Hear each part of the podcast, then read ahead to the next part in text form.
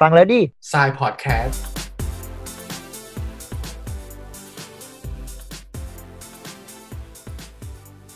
สวัสดีครับแบงค์ครับ ดิวครับ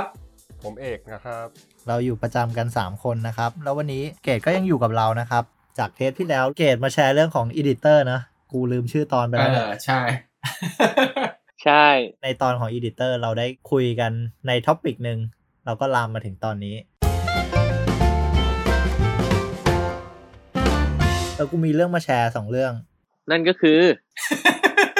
Adobe มีเปิดตัวแอป PS Camera เออ มันเป็นยังไงวะ มันเหมือนกับให้เอารูปเราไปใส่เอฟเฟกต์ได้ แล้วมันใช้ AI ในการแยกหน้าแยก object ชิ้นหลักได้อะอืม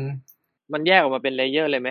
มันเป็นแอปถ่ายรูปที่สมมุติว่ามึงเอาหน้าไปจ่อหน้ามึงอะ่ะ มันจะ die-cut หน้ามึงไว้แล้วข้างหลังเป็น green screen เอาที่อะไรมาใส่ ตามเอฟเฟกต์ที่มันมีอะ่ะฟิลเตอร์ที่มันมีเป็น real-time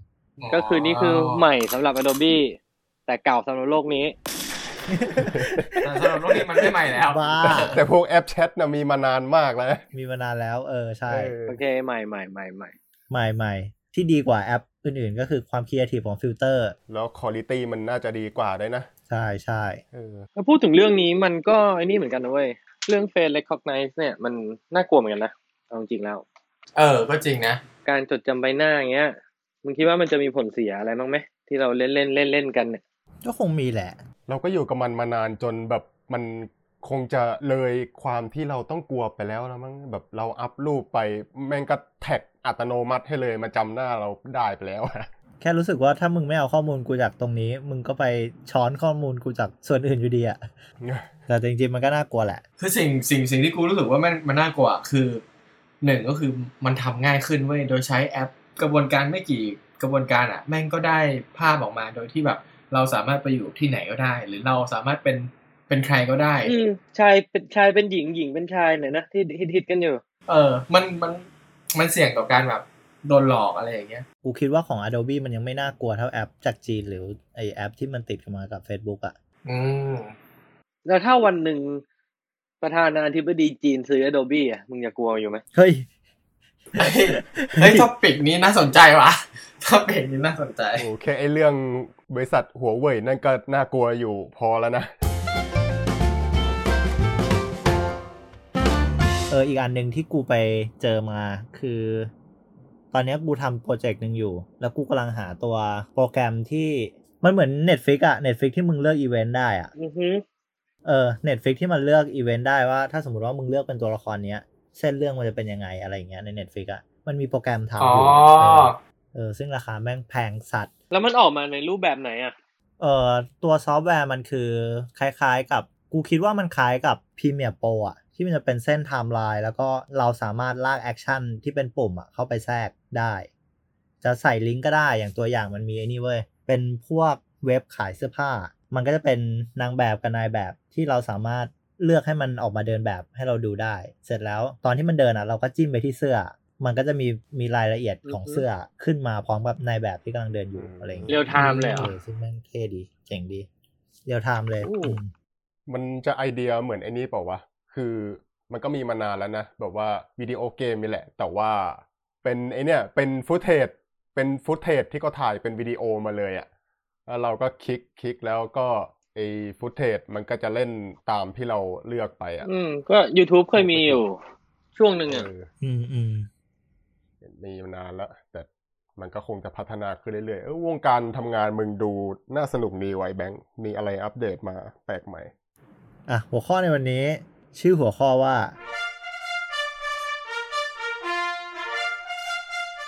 ออกแบบ 20 ตัดต่ออืม200 ที่เราเจอกันตามอินเทอร์เน็ต จริง ๆ เรื่องนี้กูไม่กล้าพูดนะเนี่ย กูกลัวว่าถ้าพูดแล้วกูกลัวโดนคนเข้าเอมาองั้นด่าก็ไม่ต้องพูดไหมตัดจบ ขอจบเพลงเท่านี้สวัสดีครับ เราก็มาแชร์ในมุมมองของเราไง เอางี้ดีกว่าเดี๋ยวเราดำเนินแบบถามแล้วก็แชร์กันทีละคนดีกว่า ว่ารู้สึกยังไงกับที่มีคนทำแบบนี้หรือเคยใช้งานใช้บริการเขาอะไรอย่างเงี้ยอืมเริ่มจากไอเกตก่อนก็ได้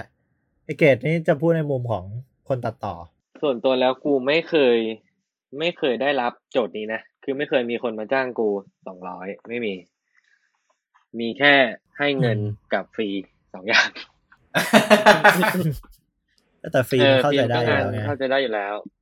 อืมทีนี้เรื่องตัดต่อสองร้อยเนี่ย อืมกูว่ามันไม่ใช่เรื่องแย่อะถ้าถ้าคนทำคิดว่าค่าจ้างเท่านี้แล้วเหมาะสมกับการ ทำงานของเขาการเสียเวลาของเขา เสียค่าน้ำค่าไฟ เสียค่าประกอบคอมพิวเตอร์แล้วเขาจะทำกูว่ามันมันก็เป็นสิทธิ์ของเขาอะมันไม่ได้ทำให้ใครเดือดร้อน หมายถึงว่าเขาไม่ได้ทำผิดผิดกฎหมายนะ ในกรณีที่เขาไม่ได้ทำผิดกฎหมาย ไม่ได้อะไรอย่างนั้นอะเอออยู่ที่ความพอใจกันทั้งสองฝ่ายดีมาและสปายว่ะ มันมีอย่างนี้ไหมจ้างสองร้อยเงี้ยแต่คือคุณภาพมันเยอะกว่านั้นอะ ถ้าให้คนอื่นปกติเขาทำอะกูว่ามันมีโอกาสเป็นไปได้ป่ะ พูดง่าย ๆ ว่าก็จงใจตัดราคาแหละเพื่อให้ตัวเองได้งานอะทุกอาชีพบนโลกนี้มีการตัดราคาหมดเว้ย เคยไปต่อราคาตุกๆเปล่าไอ้ที่จังหวะวัดใจสัตว์อะต่อราคาตุกๆเนี่ย เออ กูโบกคันแรกมันบอกว่าเจ็ดสิบกูบอกห้าสิบไปไหม ไม่ไปมันขับไป กูโบกคันต่อมาห้าสิบไป กูก็ขึ้นห้าสิบในระยะทางที่เท่ากัน คือกูไปจุดหมายเดียวกัน ทุกอาชีพบนโลกนี้มันมีการต่อราคากันอยู่แล้ว พยายามลองนึกแบบว่าในมุมที่คนหนึ่งที่เขาคิดราคาโดยที่ไม่ได้คิดในเรื่องของค่าแรงค่าฝีมืออะไรแค่ ขอให้ได้ตัวเองได้งานอือฮึเฉยอือๆฮึแล้วก็คิดตังค์พอเป็นมารยาทอะไรเงี้ยซึ่งพอเป็นแบบนี้มันอาจจะกลายเป็นวัฒนธรรมของวงการนั้นหรือว่าเวลาลูกค้าคนอื่นเขาจะมาจ้างต่อเงี้ยเฮ้ยคนนั้นเขาคิดราคาแค่นี้เองอะไรเงี้ยเออแต่ว่าแบบที่มึงบอกอะ มึงจะยอมลดราคาของตัวเองในทุกครั้งเลยเหรอวะในเมื่อมึงรู้สึกว่ามันไม่คุ้มอย่างเงี้ยมันก็เป็นไปไม่ได้ปะเอาเอาจริงๆกูก็ไม่เคยเจออย่างนี้กับตัวเหมือนกันนะ เอาแค่ที่เจอเวลาเขาดราม่าเขาคอมเมนต์กันใน Facebook หรืออะไรอย่างเงี้ยเออมันก็มีหลากหลายมุมมองอะแค่ลองถามดูเฉยสำหรับมึงอะคิดว่าไงดิวสำหรับกูอะกูก็เห็นด้วยกับเกณฑ์นะ ทุกคนก็มีสิทธิ์ในแบบของเขาอะแต่นั่นแหละถ้าเกิดเขาคิดว่าโอเค สิ่งที่เขาตั้งมา มันคุ้มค่ากับสิ่งที่เขาทำอะก็โอเค มันก็เป็นเป็นสิทธิ์ของเขาไงอีกอย่างหนึ่งก็คือว่าลูกค้าก็เป็นคนเลือกไงว่าจะเลือกแบบไหนมากกว่า ใช่ลูกค้าเป็นคนเลือกมากกว่า กูอะเคยใช้เว้ยเพราะว่ากูอะมอง ถ้าสมมุติว่าเราไม่ได้ไม่ได้มองว่าเป็นงานออกแบบหรืองานตัดต่อนะเรามองเป็น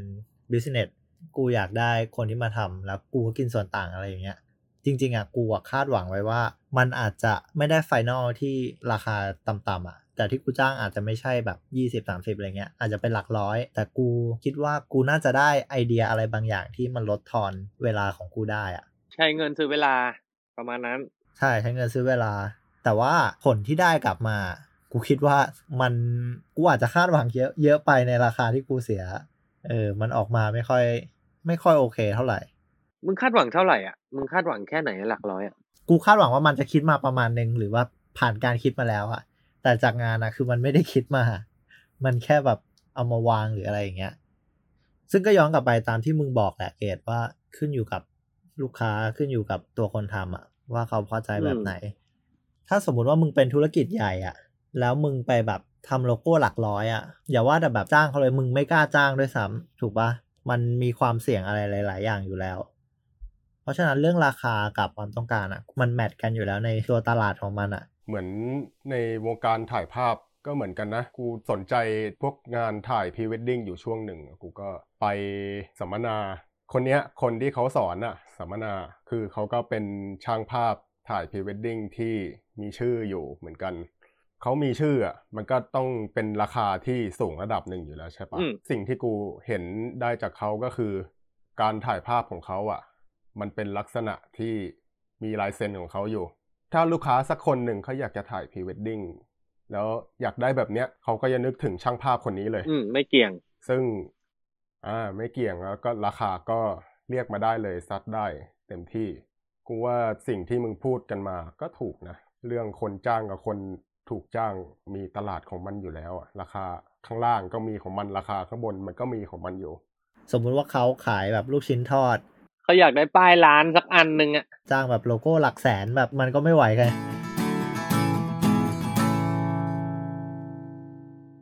สิ่งที่คนทำงานอย่างช่างถ่ายภาพที่ว่าเนี่ยที่ต้องทำเพื่อที่จะยกตัวเองไปให้ถึงขั้นนั้นก็คือ อย่า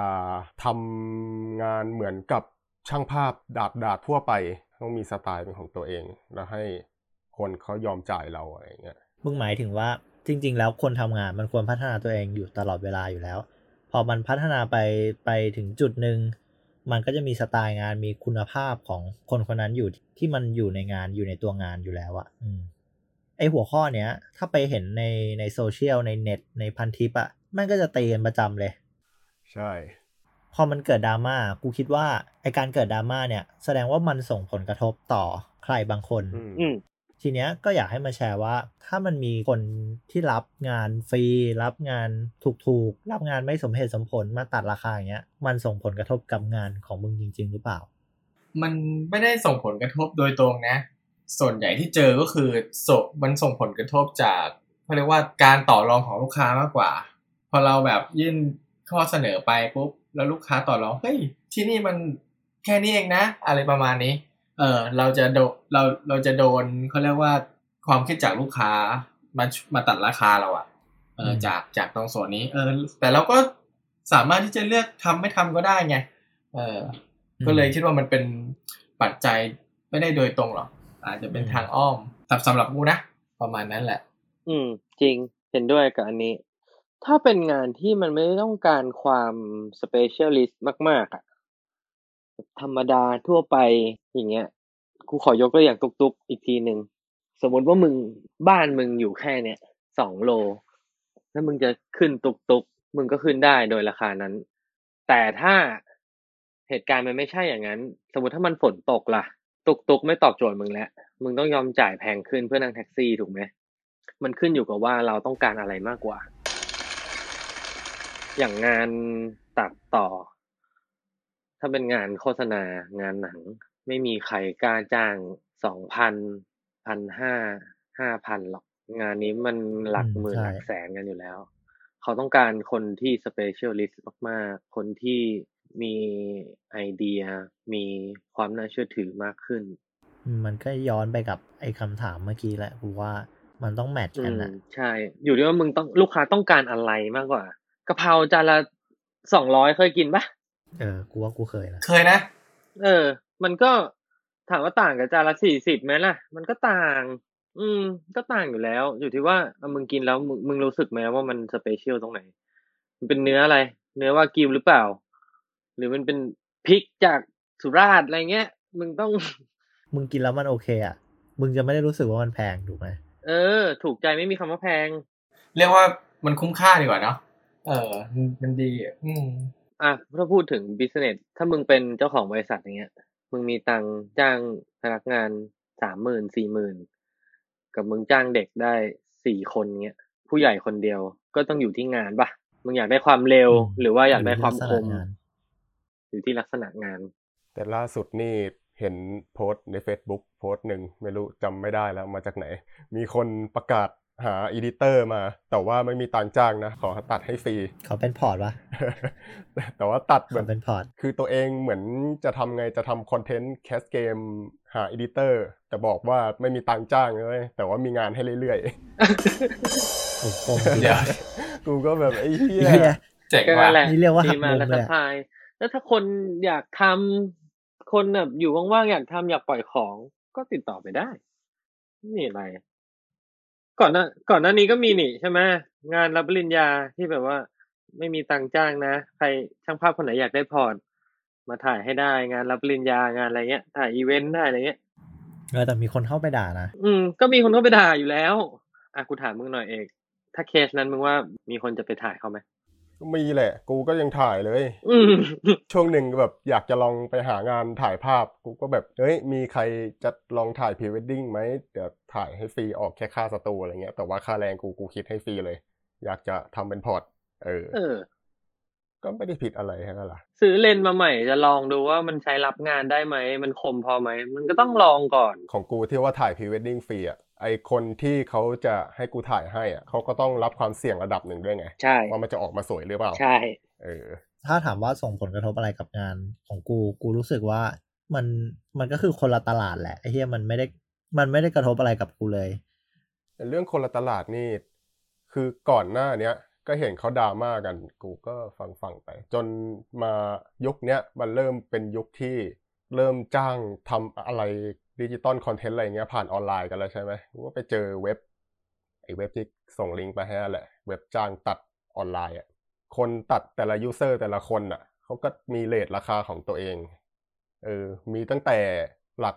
ไม่ถึงสิบเหรียญไปจนถึงหลักสองสามร้อยเหรียญเงี้ยมันก็เลยทำให้กูเริ่มคิดแล้วว่า เออ จริง ๆ แล้ว คนที่เปิดให้จ้างไม่กี่เหรียญอย่างเงี้ยถูกถูกถูกมากๆอย่างเงี้ยมันก็แค่อีกตลาดหนึ่งตลาดล่างๆเฉยๆก็แค่นั้นเอง กูว่ามันก็ไม่ไม่ใช่ล่างอะกูว่าความเหมาะสมของมมใช้คำนั้นดีกว่า แต่ของแพงไม่ได้ไม่ได้แปลว่าดีเสมอไปถูกไหมวะถูกไอ้ที่ย้อมแมวก็ใช่มีหรือไม่ก็ไม่ถูกใจตัวเอง อืมเปล่าเของอย่างนี้มันอยู่กับหลาเคสเหมืขึ้นอยู่กับความพอใจอะไม่แต่กูงงว่าที่ตีกันอะ คือมีคนรับออกแบบรับตัดต่อถูกๆใช่ป่ะ แล้วคนที่เข้าไปตีอะบอกว่าทำลายวงการอะไรอย่างเงี้ยอืมคลาสสิกมากอันอีนี้พีนี้ดราม่านะเนี่ยไม่ค่อยบลเก็ตฟีลนั้นเท่าไหร่อะถ้ได้ยินเนี่ยถือว่าดราม่าแน่เออแต่พูดต่อนี่เรียบร้อยเลยเนี่ย เออว่ะทำลายวงการไหม ก็มันก็มันก็ถือเป็นการดั้มราคาตลาดลงมานะเว้ยภาพรวมตลาดใช่ไหม ใช่ ไม่แต่ถ้าสมมุติว่าเขาราคาลงมาขนาดเนี้ย แล้วเขาก็ได้งานที่ไม่ดีไง จะบอกว่าดีไม่ดีมันก็ตัดสินไม่ได้ เรียกว่า เออ มันนำมาทำมากกว่างานดีไซน์อะเออ มันไม่ใช่ มันไม่ใช่งานไม่ดีพูดอะยากว่ะ มันแค่ถูกใจหรือเปล่าแค่นั้นเองทำลายวงการไหมก็เออ ก็ก็คงอย่างที่มึงบอกอาจจะมีส่วน แต่ว่าแต่ให้มาฟันว่ามันมันเป็นยังไงเราเราก็คงฟันให้ไม่ได้นะเออ ก็ได้แค่แสดงความคิดเห็นนะแต่ทั้งนี้ทั้งนั้นเรื่องนี้ คนที่ได้ประโยชน์ที่สุดก็คือลูกค้านะเว้ยใช่ อืมกูว่ามันก็เป็นเขาเรียกว่าเป็นกลไกทางการตลาดอย่างหนึ่งอะที่เขาเรียกว่าช่วยให้แบบเขาเรียกลูกค้ามีโอกาสที่จะเลือกมีโอกาสที่จะตัดสินใจ อืม อืมคือสุดท้ายแล้วอะ ยังไงอะ คือเราก็ต้องเขาเรียกว่าทำงานออกมาให้ดีโปรโมตตัวเองให้ให้เป็น แล้วนี่มึงจะปิดคลิปเหรอะดิว มึงพูดเหมือนมึงจะปิดคลิป ไม่ไม่ไม่ไม่เอาจริงเหรอ โอ้โหอะไรวะ กูลืมเลยเนี่ยว่ากูจะพูดอะไรเอาเอกต่อเลย ทางแก้ปัญหาคือมันก็คงไม่มีอะไรหรอกเราต้องพัฒนาตัวเองไปเรื่อยแหละ ตลาดแบบว่าที่มันเออราคาที่จ่ายสมเหตุสมผลมันก็รอเราอยู่แหละเออแต่พูดอย่างนี้มันก็คือจบคลิปแล้วไง มึงคิดว่าเราควรรณรงค์เรื่องนี้ไหมหรือว่า หรือเราต้องแก้ปัญหานี้ยังไง หรือหรือยังไงอะมึงมีวิธีคิดยังไงกันอะกูคิดว่าไม่จำเป็นต้องไปแก้หรือไม่จำเป็นต้องคุณพูดเองนะไปปรับดิวอะไรอะดิวสุนะท้ายมัก็อันนี้จะดิวนะครับ อันนี้ดิวฮะอันนี้เออสำหรับกูไงดิวนะเออถ้าเกิด ตัวเราดีจริง ตัวเราเจ๋งจริง ยังไงเราก็ไม่อดตายหรอกครับอืมอืมแค่นี้แหละ อืม กูมองว่าเคสนี้ยังไม่ใช่ปัญหานะเหมือนดิวอะ มัน ไม่ต้องปรับอะไรอะ สมมติว่ามึงเป็นร้านลูกชิ้นที่แบบอยากได้ของแค่แบบอยากได้ป้ายอย่างเงี้ยป้ายร้านรถเข็นเขาก็เลือกตามความเหมาะสมความต้องการที่เขาอยากได้อะกูถามหน่อยว่าเจ้าของลูกชิ้นน่ะคู่แข่งเยอะไหมเขาก็หนักใจในส่วนนั้นเหมือนกัน ร้านลูกชิ้นในตลาด มีตั้งหลายร้านเขาก็ต้องทำหน้าที่ของตัวเองทำน้ำจิ้มให้เป็นซิกเนเจอร์ อัธยาศัยดีต่อลูกค้าประจำ เรียกลูกค้าใหม่เข้ามา ทุกวงการมีการตัดราคาหมด กูยังไม่รู้สึกว่าอันนี้มันจะเป็นปัญหาเท่าไหร่ อืม ถ้าอย่างที่เกดบอกอะ่ะ กูก็คิดว่าสำหรับเขาที่กำลังเริ่มที่จะทำแบบธุรกิจใช่ไหมอย่างสมมติว่าเป็นร้านลูกชิ้นนะอืมการที่เขาจะมาจ้างงานอะไรพวกเนี้ยเขาก็ต้องหาราคาที่มันเหมาะใช่กับเหตัวมาะกับเขาสิ่งที่เขาอยากได้ แต่เมื่อพอเขามีรายได้มากขึ้น สเกลเขาใหญ่ขึ้น เขาอยากขึ้นไปอีก segment หนึ่งไปขายแข่งกับอีก segment หนึ่งที่มีการแข่งขันแบบสูงกว่าเขามีรายได้ที่มากขึ้นอย่างเงี้ยเขาก็จะต้องมานั่งอัปเดตหรือว่าหาอะไรใช้ที่ดีสมมติมากถ้าขึ้นจะทำออนขายออนไลน์ สมมติอยากจะขายออนไลน์เว้ยส่งออกต่างประเทศก็ต้องเริ่มทำ packaging แล้วใช่ไหมจะต้องมีการออกบกออกแบบมอะใช่สมมติว่ากูเคยจ้างคนนี้ทำป้ายสองร้อยเฮ้ย วันนี้มีงานอยากส่งของไป ส่งส่งลูกชิ้นไปเมืองนอกทำแพคเกจจิ้งออกแบบให้หน่อยอะมีสองร้อยอยู่ไหมอืมไม่อยู่แน่นอน คนคนรับงานคนเดิมต้องไม่คิดสองร้อยอะกูว่ายังไงก็ต้องเพิ่มอืมอืหมรือไม่ก็หาเจ้าใหม่ที่ที่เขามีประสบการณ์ แล้วก็เหมาะสใช่มกับงานตรงนี้มากกว่าอืมคือถ้ามันเป็นช่วงที่เราทดลองทำหรือว่าสร้างสร้างพอร์ตสร้างผลงานมันก็โอเคนะ แต่กูเชื่อว่ามันต้องมีบางคนแหละ ที่มันกะว่าจะอยู่แบบรับงานถูกๆนี้ไปยาวๆไปเรื่อยๆอะมันมีที่แบบรับงานถูกๆแล้ว เน้นจำนวนอะไรเงี้ยก็ก็มีแหละเออ เราก็ไม่ได้ตัดสินนะว่าเขาทำถูกหรือทำผิด แต่เออ แต่แต่ถ้าเป็นส่วนตัวกูอย่างนี้ก็เราก็ทำงานเราพัฒนาฝีมือตัวเองไปเรื่อยอะเออทำทำส่วนของตัวเองให้มันดีขึ้นไปเรื่อยๆ ก็พอแล้วอ่าอ่า โอเค มีใครจะเสริมอะไรไหมครับสำหรับประเด็นในวันนี้ ความต้องการลูกค้าคือสิ่งสำคัญ ถ้าคุณคิดว่าคุณทำไหว คุณคิดว่าคุณเอาอยู่กับราคาเท่านั้นก็ทำไป ส่วนตัวผมผมไม่ว่าอะไร เฮ้ย ทุกคนทุกคนก็มีความคิดเห็นเยอะแยะได้ คนเราสามารถคิดต่างได้คิดมัว่านถ้าถ้าส่วนตัวกูอะก็แบบว่าใครจะตัดราคาอะไรคือ เราก็ไม่ต้องไปตัดสินเขาหรอกเราแค่อ่าเราอยากขึ้นไปได้ถึงจุดไหน อยากได้ลูกค้ากลุ่มไหน เราก็ทำให้มันได้ตามนั้นแหละแล้วเดี๋ยวมันก็จะมันก็คงจะดีขึ้นเองแหละอืมก็วันนี้หลาย ๆ คนที่ฟัง คลิปนี้อาจจะได้สาระกูว่าได้เยอะเลยแหละได้ดราม่าได้เยอะอาจจะได้เปลี่ยนเปลี่ยนมุมมองของใครบางคนไป ไม่ดราม่าหรอกถ้ากูว่าถ้าคนฟังตั้งใจฟังอะอาจจะเข้าใจว่าเราอะจะสื่อสารอะไร แล้วก็เขาอะเอาไปประยุกต์ใช้กับตัวเขาเองยังไง เราไม่ได้ว้ยแย้งมาผัวชนฝาไม่ไม่มีเหตุผลนะเว้ยใช่ใช่เราที่คุยกันอะ เข้าใจทุกคนเข้าใจสิ่งที่เขาทำเออ แล้วถ้าใครฟังมาถึงตอนเนี้ย ก็น่าจะได้อะไรบ้างแหละสำหรับที่เราพูดกันไป เพราะวันนี้ก็ต้องขอบคุณเอครับขอบคุณสวัสดีดิวครับผมแล้วก็ขอบคุณเกตขอบคุณทุกคนครับ สวัสดีครับ